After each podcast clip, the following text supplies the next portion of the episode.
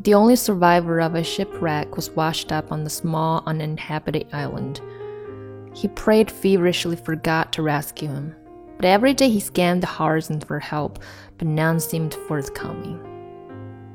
Exhausted, he eventually managed to build a little hut out of driftwood to protect him from the elements and to store his few possessions.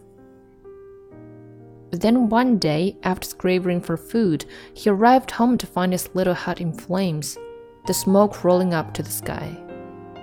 The worst had happened. Everything was lost. He was tuned with grief and anger. God, how could you do this to me? he cried. Early the next day, however, he was awakened by the sound of a ship that was approaching the island. It had come to rescue him. How did you know I was here? asked the weary man of his rescuers. We saw your smoke signal, they replied. It is easy to get discouraged when things are going bad, but we shouldn't lose heart because God is at work in our lives, even in the midst of pain and suffering. Remember, next time your little hut is burning to the ground, it just may be a smoke signal that summons the grace of God.